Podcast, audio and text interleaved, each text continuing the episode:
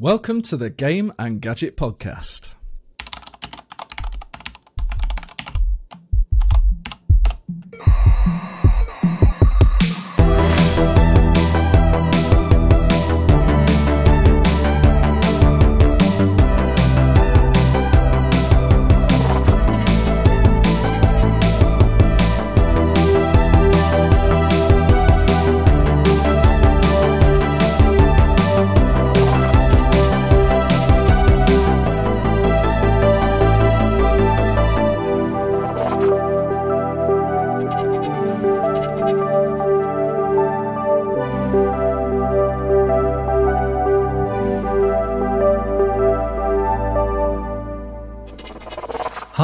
James Woodcock from Pixel Refresh, and today I have with me, of course, co host, guest extraordinaire, Tony Warriner, back from his travels. How are you, Tony? Uh, not bad, thank you, James.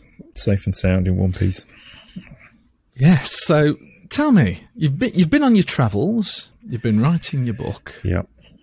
Tell me all about that. Uh, well, uh, I can't remember if we talked about it before, actually, but uh, I'm basically uh, writing up my my my time as uh, from when from when I uh, left school and got into the games industry, and we went, did a few things and, uh, and uh, started Revolution in 1990, which is actually quite a long time now, uh, a long time ago. So people keep asking me about it, and uh, people are, are are always asking me, well, not always, but you know, from time to time, people ask me about, you know, how did you make those games and what, what was it like and what was it, what was it like working with those old 8-bit computers and 16-bit computers? And it's actually, it's actually quite a long time ago now, and, and I'm starting to forget stuff. It's certainly how we did, you know, like early Revolution games and stuff like that. Um, I mean, it's so long ago. And, and, then I started talking to other people that, that, you know, that were there at the time, you know, not just you know, obviously Charles and Dave Sykes and you know, the founders and other people that used to work there that I that I still talk to, and and it's quite interesting that what I remember is not necessarily the same as what other people remember, because um, it's so, long ago, and you know you know how things stick in your mind, and you you remember something from like school, say, you know, and, and you talk to your friends about it, and they can't remember anything about that. You know, it's just one of those things that's stuck in your mind.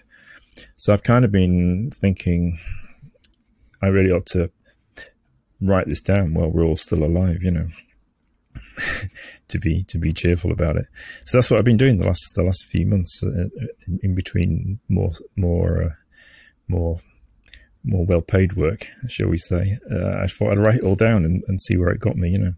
And uh, I, I wasn't sure I could do it because I've never written a book before as such, but I just started, and it kind of seemed to work. I mean, it's quite difficult because um, you're constantly having to.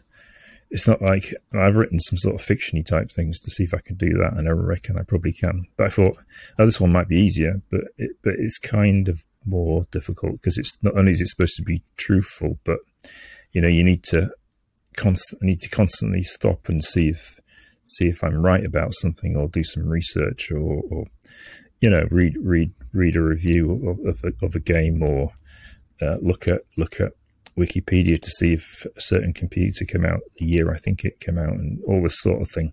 And quite often I've got I've got I find I got the timeline completely wrong by you know, half a decade or something like that.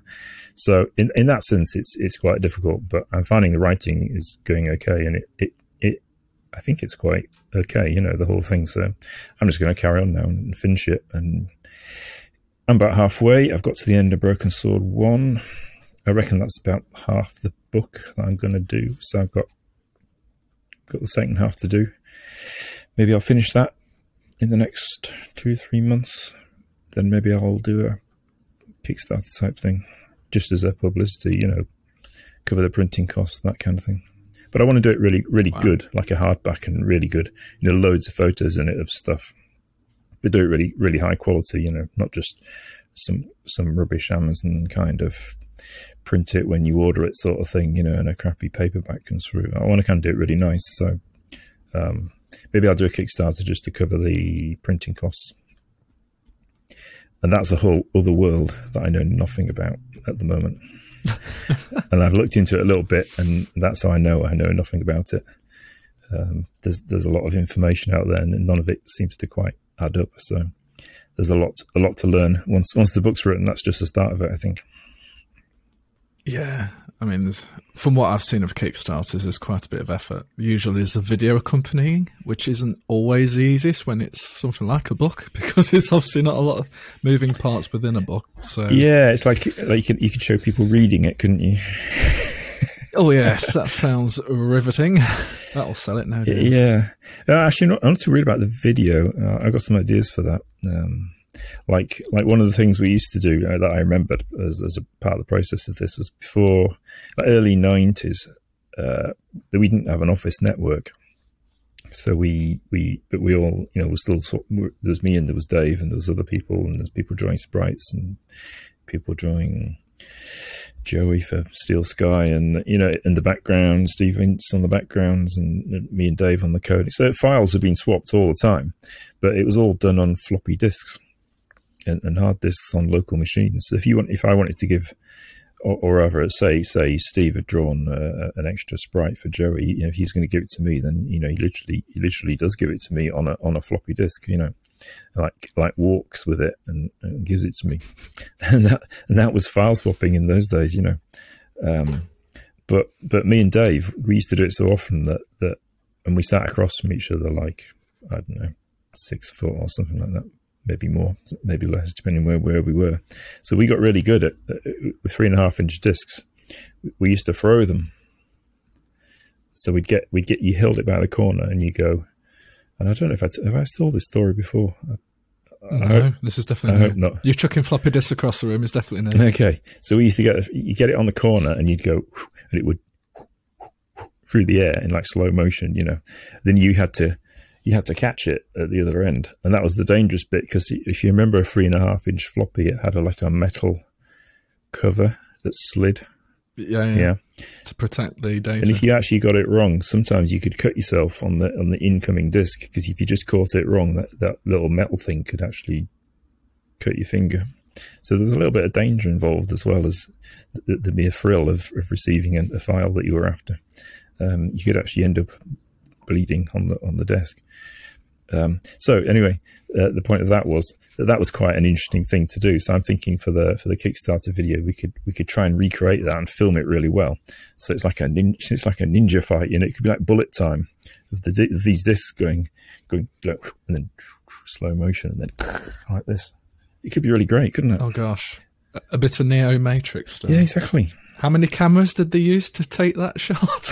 well, we don't need to do the we don't need to do the kind of going yeah, you could we could throw it and that stop in midair and go around it, yeah, and then carry on to the person catching it. Yeah, that, okay, yeah, that would be great. This sounds like that's a low tech approach. I like I, this. I mean, yeah. well, no, you'd need you'd need all the cameras, wouldn't you? Because I mean, that's literally how they did it. I think they had like a whole circle of cameras, didn't they? No, you ever complicating this, Tony? You just need to catch the disc, and then I'll run around you. Yeah, but if you want to do the disc in midair, how are you going to stop it?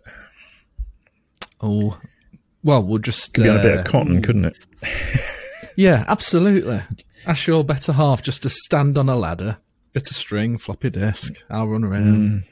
like a complete muppet, and I'm sure the final result will just look like it's come straight from the Matrix. I think it might even be easier to get all the cameras in a circle actually than do that. But um, but anyway, I've got I got a friend who who uh, oddly enough I used to live next to him in in York, and uh, now he lives here in Hull. But he he makes films for um, for for that's what he does. He makes makes little movies and stuff. So I might take him to the pub and, and see if he wants to be uh, director on this. so yeah, do all your favours involve going to the pub first? Yeah. Okay, I'll make a note of that. P- pretty much. and that's that's probably your payment as well. if Tony invites you to the pub, watch out. He's after after something, yeah, yeah. But I'll buy the beer, so that's it's not it's not complete loss, you know. Um, anyway, I'll go talk to Ed and see if he's uh, interested in, in, that one. Um, but it could be, I mean, yeah, if you're going to do a Kickstarter, you've got to do a great video. I mean, that was what we what, what we did with Broken Sword Five. You know, we we did do a decent video, and uh, that got us quite a long way, I think. Yeah, a bit of green screen with Charles and some broken sword backdrops going on. It was green screen, yeah. Nice. And we were remember it, we were all carrying stuff around like um, props and stuff, and that was all, all yeah. against the green screen, yeah. Yeah, and that will be in the book, Broken Sword Five. Oh wow! So where's where's the cutoff point for the book? Uh, it will be, yeah, it will be after Broken Sword Five, I suppose. Yeah, yeah. And that's a lot of no offense, probably sounds more condescending.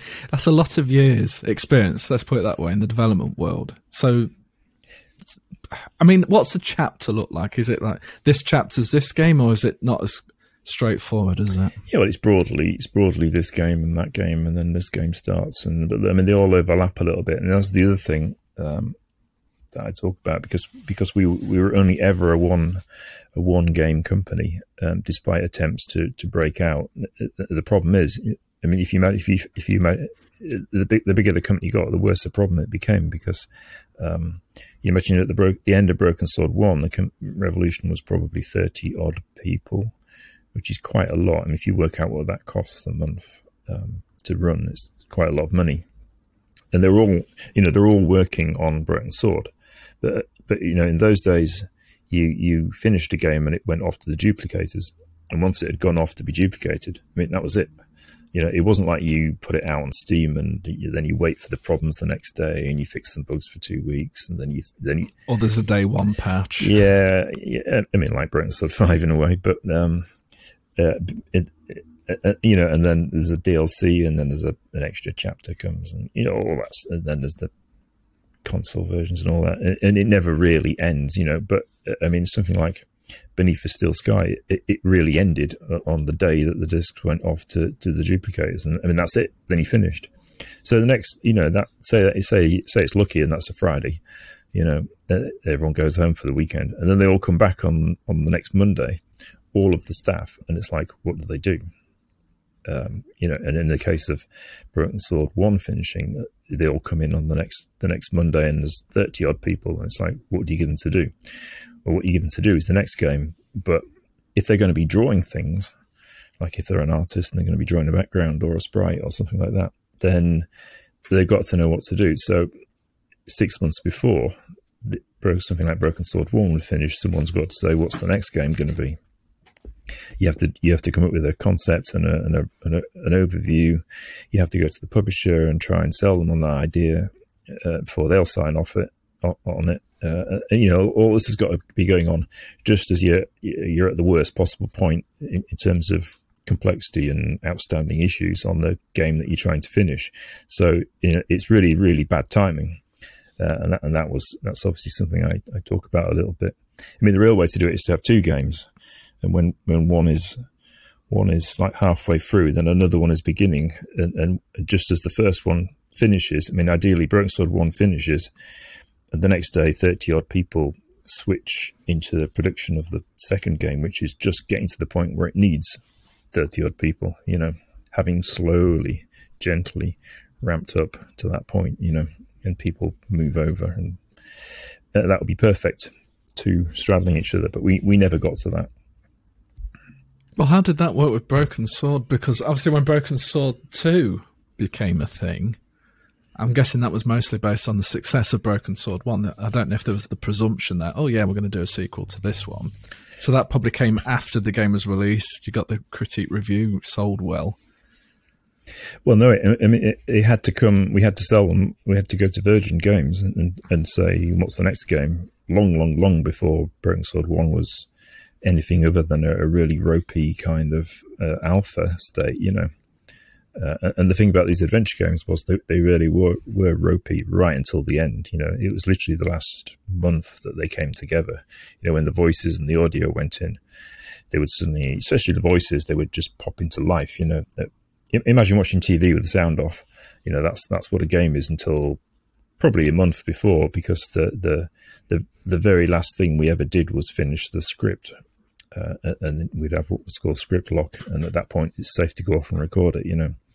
And that can only come when all of the gameplay is completely finished. I mean, you can't, you know, you can't add another puzzle or change one of George's lines once it's been recorded uh, down at the studio. So that always came last. So the thing was, I mean, there was all the normal bugs and graphic glitches and problems with puzzles and you know all of that stuff, but it was all very flat as well until until the audio went in uh, and, and all of that came last. So you know, at the point where you're down at Virgin saying, "What should we do next?" the game is not particularly impressive. Um, and and the thing the thing that we had with Virgin was it wasn't so so you know that that we weren't saying oh off the back of the huge success of Broken Sword one let's do a sequel. It was more a case of uh, there was some new management in there, and they were like, you know, why the hell have we spent all this money on an adventure game? Um, this this this is crazy, uh, and we had to we had to be told that we were wasting our time in this genre, and and the only way they were going to get their money back was to on the first one was to and this was a this was a rather rogue meeting, you know, because the people there were higher people in the company who had backed the idea of Broken Sword One being this fantastically expensive experiment to see if it was possible to break out of the normal, um, let's say, sales space of adventure games. Um, uh, but this guy was like um, taking a different tack of his own and, and, and having a bit of a go at us, really. So they said, uh, he said, right, well, let's do it. Let's do another one, but it's going to be half the time and half the money, which which is what you see when you look at Broken Sword Two. It's not as, it's not as big as Broken Sword One. Uh, it was it was heavily underinvested compared to Broken Sword One, but we had the machinery to to go to swing straight into you know the engine and the tools and all, all the rest of it, which didn't really change. So we we were quite lucky in that sense that we could just switch from one game to another. I mean, if it had been a completely different game, needed a new engine and new tools, then it, the the transition would have been more difficult. So in that sense, it worked out quite nicely. The fundamentals are already there for you to take advantage of. Yeah, I mean, uh, the Broken Sword 2's engine is, is, I mean, it's a bit nicer than the Broken Sword 1. We, we had like a month of, of playing about with it and simplifying bits that, that were wrong and all the rest of it. So it is a nicer engine than the Broken Sword 1, but it's, it's broadly the same, you know. Yeah, I remember some like slight graphical enhancements. I can't remember what exactly. There was some extra filtering or something. There was, yeah. There was like a quality switch, wasn't there, on on Broken Sword Yeah. too? Yeah, yeah. I remember that now. Yeah, I'd forgotten about that. I'll put that in my book. Oh, Thanks, James. well, there you go. I was here to what else do you know? Well, we should talk. Um, this is what the podcast is for. Uh, yeah, yeah. Then, then again, if, if you or anybody listening would, was, would like to know a particular thing about these games, then uh, then let me know because um, I'll, I'll I'll put it in if it if it seems like a good a good question. Well, here's my question. Beneath a Steel Sky, would that be the first or one of the first where that was like one of the first talkie point and click adventures you did? I think it was the first that anybody did, as, as far as I know. So, so how did you? I mean, before that, point and click adventures would be literally usually text above the player's head. I mean, I remember playing Simon the Sorcerer before I played the talkie version of that. Hmm. It was the floppy disk version. You didn't have the capacity for full speech throughout the entire game. yeah, yeah, And it was then over several floppy disks. yeah. just for the backdrops and the animations and the module music, etc., etc. Yeah, you, you need to see. well, it was all subtitles over the head. Yeah. and then f- the CD-ROM came along with all this greater capacity, hundreds of megabytes, which was hundreds of floppy disks. So talking within games to have actually the character saying things to other characters and then respond rather than just reading subtitles was felt like a big step up. But there must have been some technical challenges involved with that. Uh, uh, it's, it's, it's a good question. I mean, the way it worked for us was that, I mean, Beneath Steel Sky was a floppy game and it was like 14 of them on the Amiga and uh, like six of them on the PC, I think. But there, there was no way you were going to get um, voices onto onto floppies. Um, it, because the, you know, even then the, the, the compression wasn't as good as it is now. But but even if it was, it, it wouldn't have ever fit onto onto floppy type type media. Um, but I think it was. Uh, I think I think we were running out of money, uh, so Virgin said, "Why don't we commission a Philips CD thirty two? Was it CD thirty two? CD thirty two was an Amiga thing, wasn't it? Yeah. Um, so yeah, they they came along and said, "Oh look, why don't we commission you to do that? Um, and pay you a load of money to do that, and then um, that will help the the whole thing get to the finishing line. Um, and, and, from our side, we'll get we'll get a, another version out of it, which we can use in the marketing and whatever advantages they, they saw from that. So yeah, it was the it was the CD32 um, that that came along and just at the right time. So, I mean, I don't remember any particular problems. I mean, we there's quite a lot of lines in Steel Sky, but not obviously a fraction compared to um, Broken Sword, which really was problematically big. Um, but yeah, I mean, we got, as I know, we we we organised a studio and, and, actors and stuff, and um, uh, we we just did it. It wasn't it wasn't particularly difficult, or or rather, no no, there are no standout problems. Um, but this was like 1990 three. So what's that? Uh, that's nearly a long time ago, isn't it? it is indeed. Yeah, I don't remember any particular problems though. But yeah, I was looking. I was, I was looking to buy. I thought, I thought, I don't. I don't have one of these. And there was one on eBay, uh, and, it, and it was it's two hundred quid or something. Yeah. But it was literally the CD32. That's why we have a talkie version of Beneath a Steel yeah. Sky that eventually made its way to the PC. Wow. Yeah, yeah. That's what, well, that's what funded it, and that's why that's why the idea was came up. But as as far as I know, I mean, th- there must be other games that had voices before before us. We can't be the first to do it at all. But um, I think as as far as the big game with lots of dialogue, we we probably were certainly one of the first, if not if not the first. Someone told us we were the first to ever do that. Uh, I don't know if it's true or not. Okay, a good thing to mention in the book if that is indeed true. I will. In fact, I have, as far as I know. Oh, there we go. See, my memory's so bad. We'll I don't even the know. final version of the book. my memory's so bad. I don't even know what I've written. Like, like. Oh dear. like three weeks ago. So uh, you see the problem. Well, at it's chronological, so you can know. Okay, I've written about Beneath Steel Sky. I can start Broken Sword. Now. I know I've done it. Yeah. Great stuff. But you've been travelling, so you've got your new MacBook Pro. Yeah. 14 inch, beautiful display, super fast, and you got on a plane with it. Yep. How was the experience? Well, uh, uh it's it's. I mean, it's nice to be able to to fly to other countries again, but um, uh, it, it's quite it's quite. I mean, it's it's a stressful experience anyway, isn't it? But but there's all this, uh, you know, obviously you have to be aware of what the COVID stuff is everywhere these days. So yeah, it's it's it's even more more of a faff than it used to be, basically. and you and you no doubt found a nice place to sit and continue writing the book. So you can officially say you spent it wasn't all in Britain. You wrote the book. Yep, a week's worth of it was written in uh, in a city called Lviv in in western Ukraine, which is a great great place. Everyone should visit it. Uh, uh, a very nice place. But It's kind of like Ukrainian York, I suppose, or or, or more precisely, Ukrainian um, uh, Krakow, somewhere like that. Big big big square, big Polish type type square and um, great bars, great food, all the good things. But also COVID COVID passports, which is interesting. So you don't get it. You oh. don't get in anywhere without waving your um, your your dual vaccinated proof piece of paper.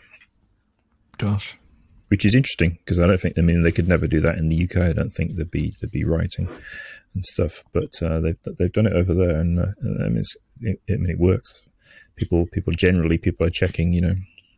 Because we're we're we're we're being British, we we hand out NHS uh, COVID things to, to people, and they they're like, "What the hell are these?" You know, what is this? Mm. What is the NHS? You know, what what is this? And and then they look at us and they look back and they go, "Okay, looks okay." but you survive the experience in one piece.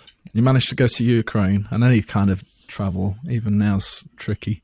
So I'm glad. Yeah, well, it's nice to travel, but but yeah, it is. If you're thinking of it, you, you need to be um, you need to be prepared. You know, for even more hassle than than there used to be. So for your book, then, have you got a target date of when you'd like to get the first run printed? I mean, it's still probably early days, but maybe you've got something in mind. I don't know. preliminary. Uh, let's say I finish it at the end of January, then I spend a month faffing around with uh, a thing called InDesign, um, laying out the pages and talking to a printer. So maybe it's going to be maybe March. I would be looking at Kickstarter. That sounds good. Something like that. Not too long to wait. Yeah, yeah. Well, I mean, if I keep going at the, the rate I have been, then that's when it should be finished. Yeah. And I guess I should get someone to proofread it and uh, this sort of thing. And I think that's important. don't. yeah, people keep saying that, um, so it must be true. Maybe, maybe someone with a bit of experience to to do a little edit on it or something. I don't know. Yeah, we don't want to see a Doffy disc in there or anything like that. Oh, what? A Doffy disc What's that? Instead of a floppy disk. a- Oh, a I see. I see a floppy. Yeah, yeah, yeah. We chuck Doffy discs across the room. Yeah, well, it should be quite good for. I mean, I'm quite a good proofreader myself in terms of um, spotting mistakes. I mean, I spot I spot mistakes in books that have been out like donkey's years. But yeah, it's a little bit harder when it's your own. It's more the it's more the sentences that are than the than the spelling mistakes that are the problem. Yeah, I mean, I'm professionally hired to proof, but when I've written something myself, I always still get somebody to check it. Yeah, yeah. I think you have to. Just for peace of mind. Yeah, of course, of course. Yeah. So, I have been naughty again. So Spending money. good. Oh, yeah, not very small amounts, thankfully, because of a good old place called Facebook Marketplace, and I treated myself to one of these. Ooh, nice. And for those who listen to the audio version, I am showing a Nintendo DS Lite in black, which is currently running Super Mario. I never know if it's Brothers or Bros, but it's it's that game anyway. And I don't know, there's something still very cute about it having a dual screen. And it was only fifteen pounds. Oh, really? Uh, That's quite bottom good. screen. Yeah, exactly. I mean, I used to have one of these quite a few years ago in white, and I loved it. And I sold it because I thought I'm not going to use this. And then lo and behold, I quite fancied having a little handheld system for them, yeah, traveling, and got like five minutes to myself. yeah. Because when I sold my DS Lite, I thought mobile phone games is now the future of gaming. I've got my phone with me all the time. I'm going to play games on it. Hmm. Wow, was I wrong? Free play has basically killed games on Android. That's true. Luckily, yeah, I mean, they've got the Google subscription for games, which is a bit like Apple's version of it, where it's not free to play stuff, it's proper paid for games. Proper games. Yeah. Yeah, it feels like a game. I'm not being blitzed with ads or I have to wait before I can play again because I've got to wait for this countdown or I can pay for the countdown to disappear and then I can do etc Yeah, yeah. etc. And I found that entirely frustrating. Yeah. It's So just evil. I got this. Yeah. And then I started researching and then my lovely wife got me an early Christmas present. Very early, as we're still in November. And then I've now got the Nintendo 3DS XL. Uh-huh. That does look good, doesn't And I have to say, yeah, and I have to say, I've got a Nintendo Switch, and the Nintendo Switch is a lovely console. It's a lovely handheld, but I have to say, I am using this far more. Hmm. And it's mainly because of the form factor. The Switch, as good as it is, it- it's more like a hybrid. It's kind of You dock it with your TV, fine, and then you take it off its dock, and you're holding it with the controllers on the left hand side and the right hand side. But it's quite clunky unless you've got the handheld only version. It's quite a clunky thing. Genius. I love how you can detach the controllers, and it's got a little yeah. breakable kickstand on the back. If you've got one of the earlier versions like me. I have yeah. But it's clunky as a handheld. You can tell it's been compromised a bit to still have a more console like functionality when you do dock it. This is perfect. Yeah, it's just it's They just nice, isn't it? And and the, the thing is not too powerful, so the games are gameplay based, you know, rather than just here's a some graphical extravaganza, you know. Um, yeah, I'm I'm a big fan. I mean, it, it's a shame they can't go back to something like that. Maybe maybe they can now, you know, because no one no one does anyone care about graphics anymore. They care about gameplay, don't they? Now, so you know, th- there isn't the same tech tech arms race going on as there used to be. So, you know, imagine what imagine what you could do now with that form factor, uh, and, and just you know, a, a, a modern CPUs and GPUs. I mean, you could fit a lot into that, couldn't you? And it's you're absolutely right. I think the emphasis on it has to be this graphical AAA title to be able to sell. Those days are thankfully gone. Yeah, yeah. You've got far more diversity now. Yeah. And I mean, playing these old games on here, and they've got things like Virtual Console, so you can play like the older SNES stuff and Game Boy Advance. It's, it's great. Mm. And I really love the two screens. I yeah. mean, to be fair, the bottom screen isn't utilized that much, but you know, to have a map on screen all the time, it's really handy when you're playing something like Zelda and you're trying to find where you're going, etc., etc. But yeah, totally in awe with it. Yeah, yeah. And the 3D even. Now, 3D when that be- was like a thing with, I guess Avatar was the next, the movie that started 3D obsession again, and then thought, great, now we need 3D TVs, which didn't really take off because yeah. you had to have the glasses, and then there was different forms of 3D. So you either had um, the active ones, where the frames on the glasses would switch left and right rapidly to give you the 3D effect, which was the better approach. And then there was the passive where the image was duller and no, nothing fancy in the glasses itself at all. It was okay. Mm. It was a nice novelty, but it never caught on. No. Particularly because no one wanted to wear the glasses. No.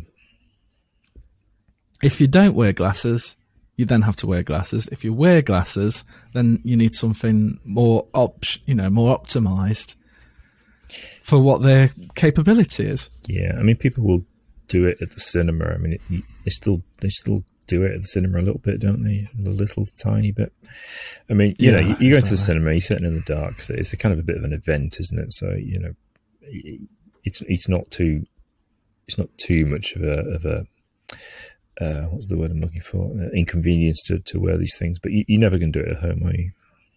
No, I mean you go to the cinema for the spectacle. that wasn't even intentional. I only realised once I said it. But you really do go for that. You go for the sound, you go for the picture, and you go for that extra experience. 4D may be going too far with the blowing the wind in your face and all the rest of it, but still, yeah, you know, you go for that experience. But thankfully, with a 3DS, you don't have to bother with glasses. All the clever bit is on the screen because it knows it's only having to deal with one person, that direct viewer, right. not three people watching the same screen. If my wife tries to watch it off axis to me playing a game.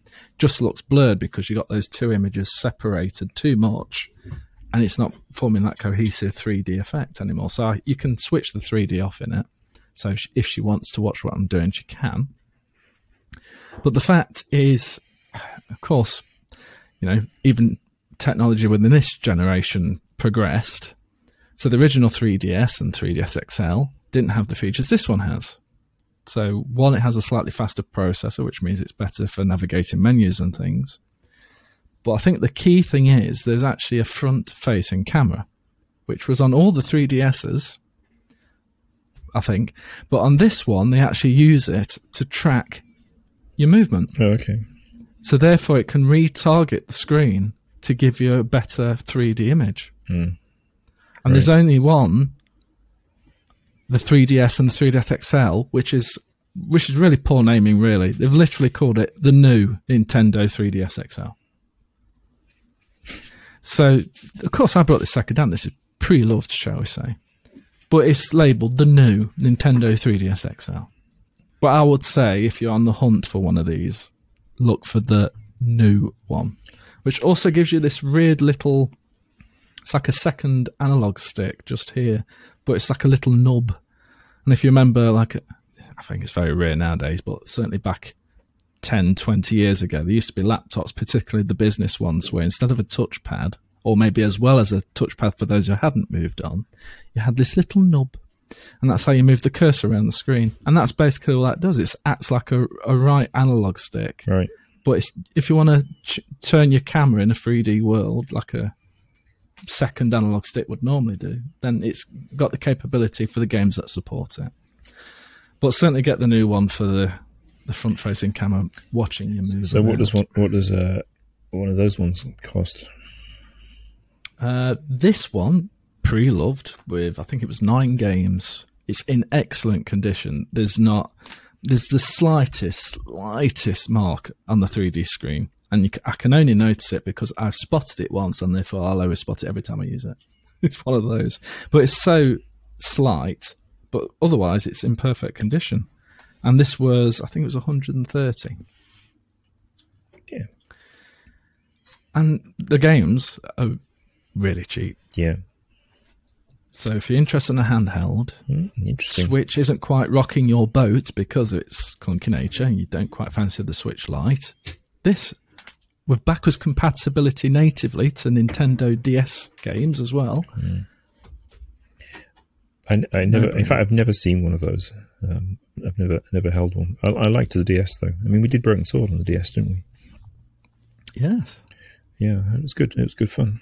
And, and you kind of, when we first saw them, we thought, "What on earth we're going to do with two screens?" But actually, it's not. It's not that difficult to think of what to do with them. You know, it, it kind of, it kind of makes sense when you when you're making a game. You, you go, "Oh yeah, I can just all of the all of the UI stuff can just go up on the on the screen. You know, on the other screen." and it frees up, frees up. I mean, you can do a really great UI on one screen, and then your your second, your second or your first, depending on how you look at it, um, is just is just game, you know. So it, it does work. It works pretty nice. I, I No, I, I love it. I've been Yeah. using it a lot and I'm sure it will continue to do so. And I went to London a week or so ago and we went on the train, which I haven't done in a long time. Yeah, And it was mainly because now the the pandemic is becoming less of a thing.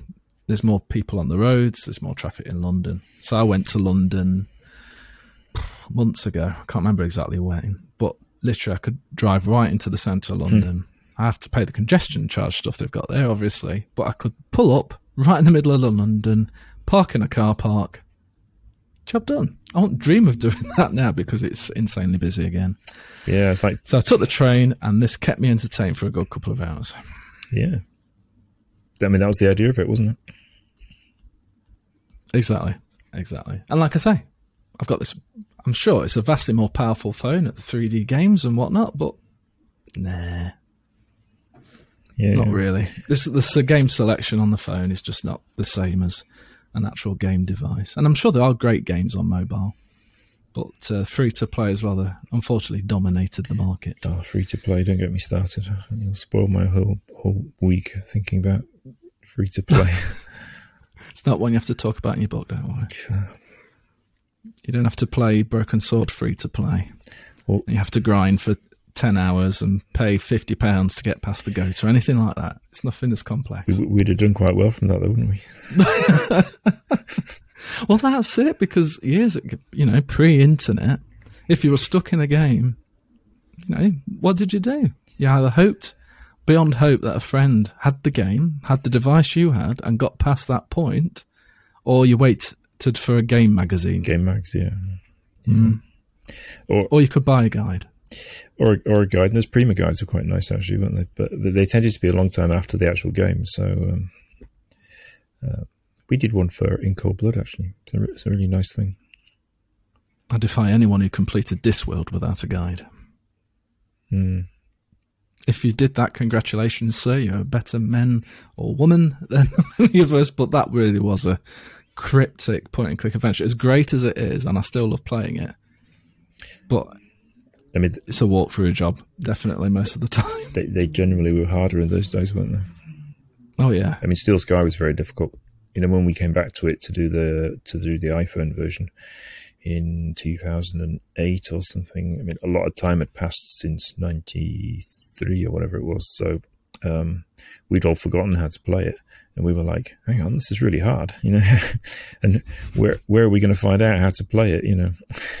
and, and thankfully, there was a few walkthroughs on the internet, and we found the best one and printed it out and re- relearnt our own damn game because it was too difficult, you know. but yeah, uh, that's brilliant. yeah, they, they were they were hard. But then, but then you know, you you there was less going on, wasn't there? In those days, you'd buy your game and you'd go, all right, this is my entertainment for like a month, and and that that was what you did. You know, you you played a game through from start to finish, and you put all your concentration into that one game. And then you weren't flip, people weren't flipping around between you know Instagram and a thousand TV channels and and Facebook and and this that and the other. You know, it was like I got my game on a cassette or whatever, and I'm gonna. That's my thing now. You know, until the next one. Yeah. And you typically didn't have a lot of them. I think we actually are spoilt with choice. So the attention span is much shorter. Yeah. I mean, it's like this. I've got a load of games for it, so I keep swapping around. And if I get stuck, 20 years ago, I'd have just kept battling on, battling on, turn my hair out until I finally got past that bit or figured it out.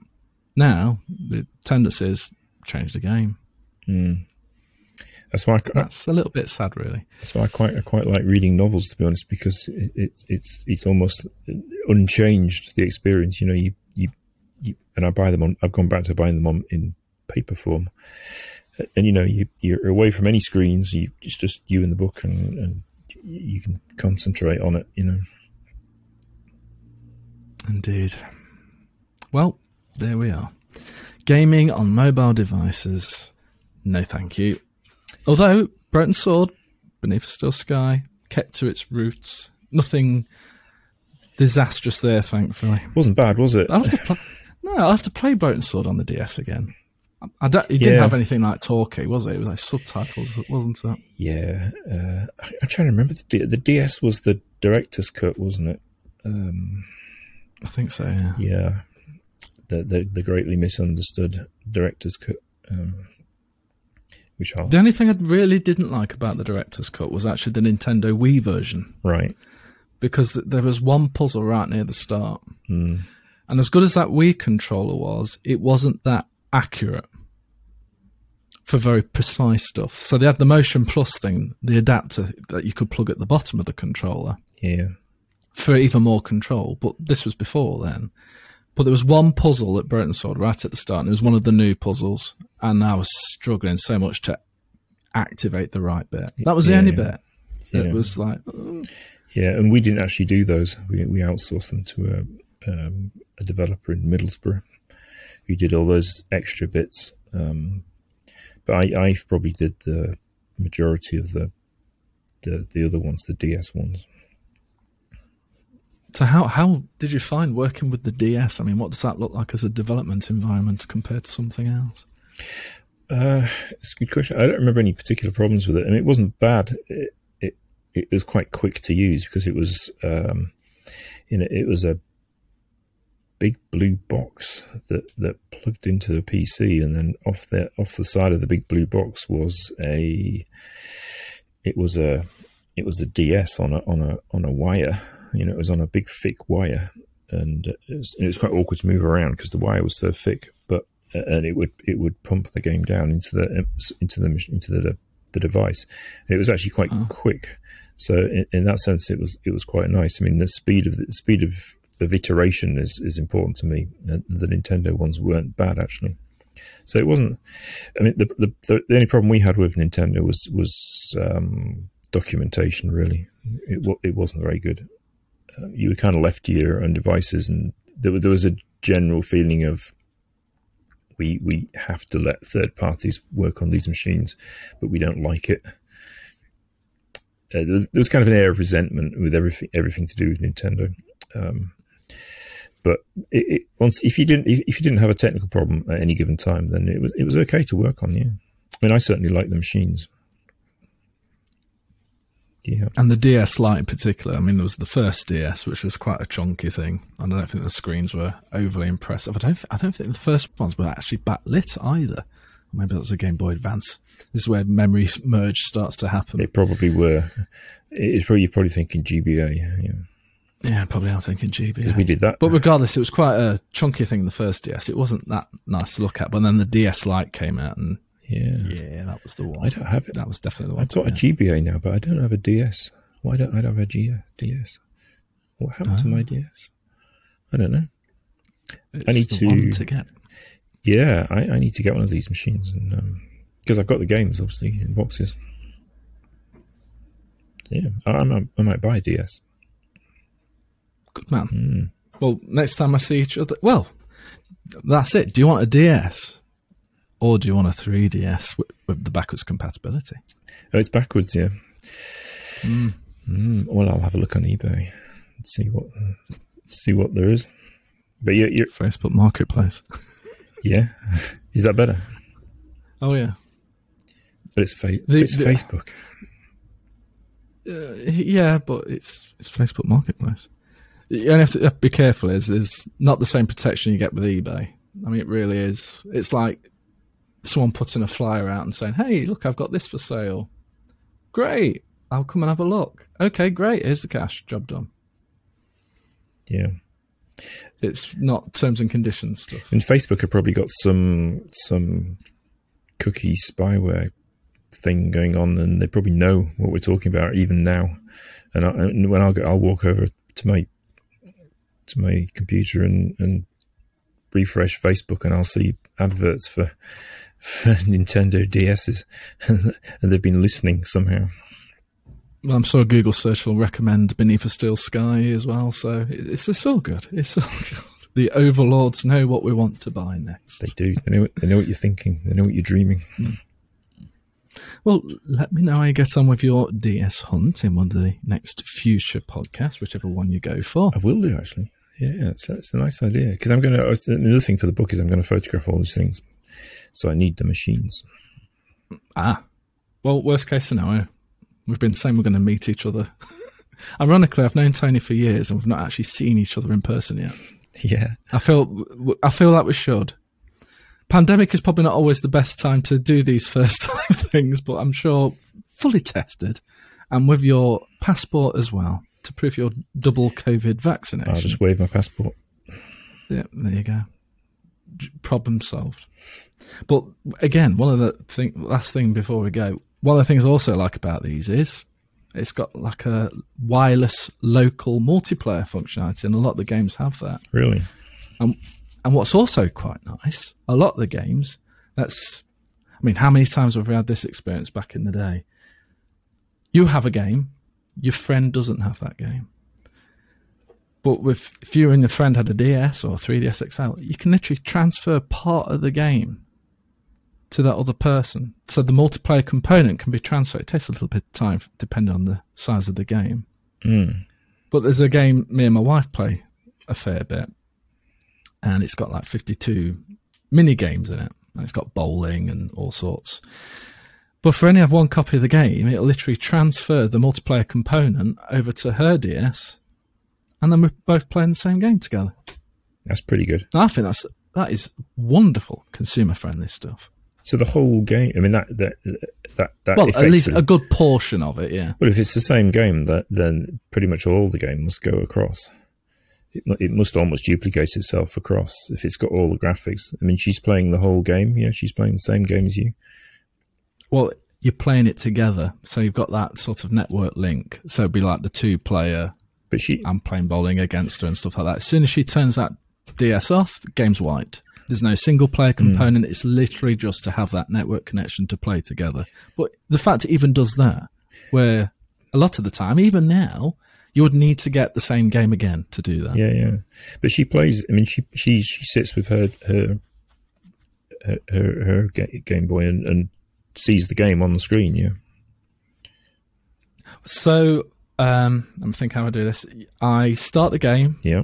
I say I want to do a multiplayer, and then I say, okay, I want to do a link, but she doesn't have the game. Yep.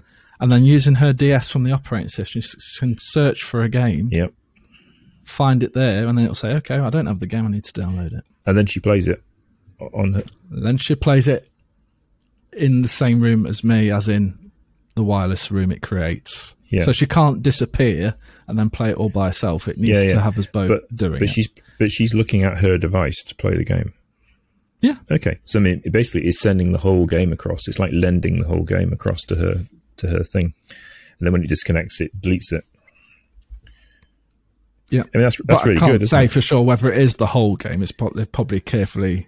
It's like the core functionality because it probably doesn't need all the assets to do the multiplayer component for the game. It- I mean, it will need them if you see them.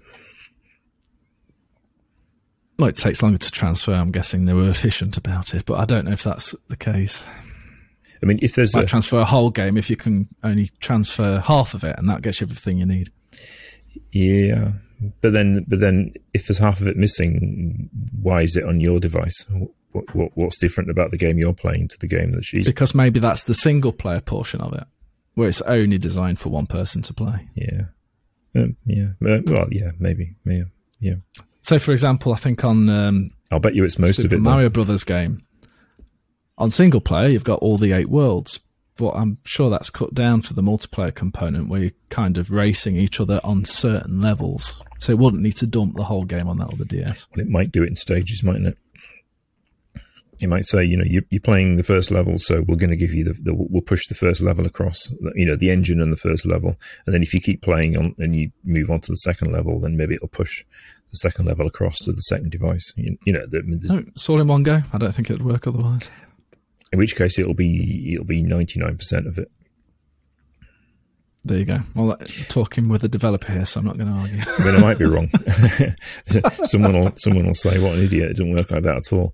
But I mean, if you're going to play it, if if it's all going to be there on the second device, then then it must it must be there. You know, it, uh, it yeah. in, in order to see but from it. a consumer point of view, it works. Yeah, yeah, I mean, that's great. I mean, it's a very good idea, isn't it? I mean, you, you could do that on they could do that on phones really easily, but they presumably they choose not to. But it's like waiting for a cassette tape to load. It will be, yeah. And you've got the the charming Nintendo sounds of as it's happening. Well, that's yeah. fine, but after the first few minutes, it's oh, you get and you just turn the sound off. Lost its charm. It's a really nice idea, though, isn't it? Get one, Tony. You see, that's when I see you, we'll be we'll be multiplayer. That across across the uh, yeah um, across the table. Across Unfortunately, it doesn't go any further. yeah, yeah, yeah. But that's really nice. See, that's that's that's the beauty of Nintendo, isn't it? I mean, they they would have those kind of quirky, weird ideas, and and that's that's what we like about them, really. Yeah. Sometimes it worked. Yeah, yeah. Sometimes it didn't. Yeah, sometimes it didn't work, but but more often than not, it did. I mean, people laughed at the Wii, didn't they? And the Wii was a huge success, uh, and, the, and we laughed at the dual screen because we couldn't understand it, but it was actually really great. Um, yeah. I mean, the Switch, as you say, it's a bit on the big side, but it's still quite nice, isn't it? And it's been a great success because you you know you got Sony and Microsoft, and they're like, look at us, you know, where we we rule the world of consoles. It's you know, we are the kings, and Nintendo are this little oddity on the sidelines. But then when you look at the sales of the devices, you know, Nintendo's often outselling both of them put together, isn't it? Which is really great yeah. for them, you know because they're, they're kind of the underdog. The way they did it with the Switch. I mean, they don't have the, they don't have vast resources, and they don't they don't put the the, the mega new processors into these things, uh, oh which gosh, no. which they then cannot manufacture enough of. Um, but but you know, Nintendo will use their brains and come up with something small and neat and and, and innovative, and, and usually win. Well, yeah, exactly. The Nintendo Wii is a slightly faster GameCube, essentially, at its heart. Yeah, well, it would be, wouldn't it? But that's fine. You know, yeah. repackage, repurpose, add add a few few cool ideas on the side, and keep going. Because uh, as we said, it's not all about graphics, is it? No. And there were rumours that, oh yes, Nintendo are going to re- release a 4K capable Nintendo Switch that, when docked, you will get 4K, whether upscaled or whatever else. Nope. I'd be surprised if they did that. It's not. They don't. I mean, actually, the 3DS is probably one of the rare exceptions where they've put in a faster processor, they've added extra buttons and stuff to it, which is quite unusual for them. Um, but generally, they don't do that that I've seen. Mm. You may get a slightly better screen or slightly better form factor, but as far as increased power and features, not really. Yeah, yeah. Speaking of consoles, I mean, I mean, it's, it's a year ago that these new Microsoft and PS5 things came out. And, and you yep, so Xbox Series S, Series X, and PS5 are now just over a year old, and, and you still can't buy them.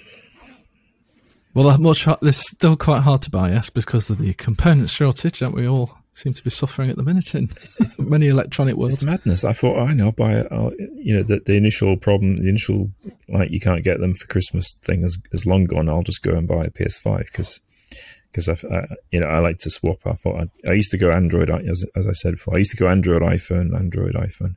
Uh, I don't do that anymore, but I, am prepared to go Xbox, PlayStation, Xbox, PlayStation. So logically, I would go PlayStation next.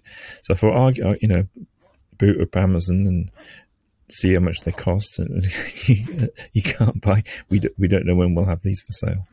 And that was like mm-hmm. summer, and it's still the same. I mean, it's crazy. Yeah, it doesn't seem to be until maybe mid next year where it may start to become of a sufficient supply to meet the demand. It, it's insane. Worst timing in the world because when you think lots of people that have been stuck at home, yeah, having something like that in their house would have been quite the boon. Mm. Well, maybe they all played Switch games instead. Maybe they did. Maybe they did. But uh, yes, uh, the tactic now is if you want one, you have to look on Twitter feeds and all these other user groups and things to say, oh, it was suddenly got Digital Foundry. That's actually really good for this. There's uh, some in stock at Amazon UK, or there's some in stock at Game. The most, a lot are quite crafty though at these retailers. Bundles, not just the console. Oh yeah. Buy this with three games and an extra controller. I bet. Yeah. Mm. Yeah. Yeah. So I was lucky. I got mine at launch.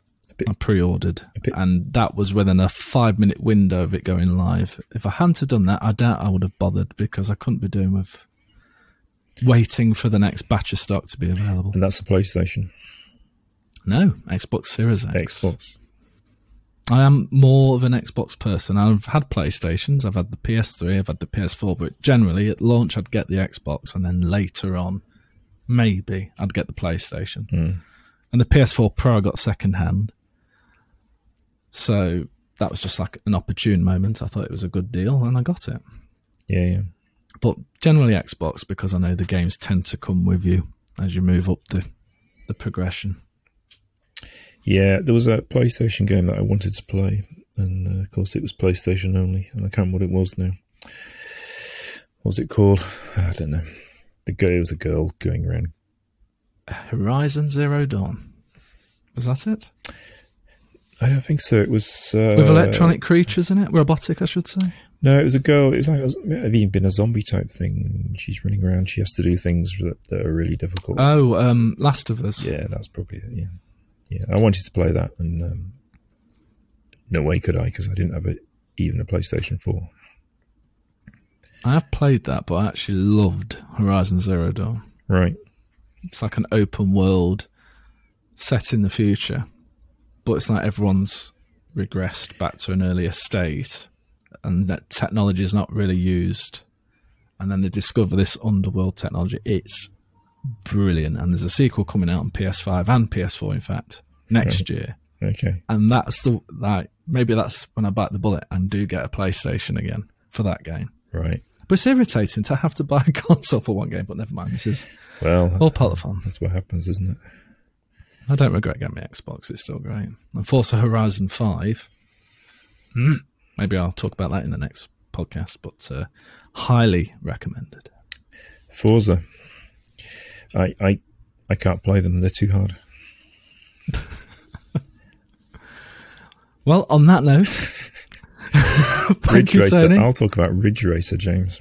Ridge Racer. Oh, that just makes me think of the PS3 conference. Ridge Racer was so good. Giant crab. Anyway, take care, everyone. We will see you in the next Game and Gadget podcast.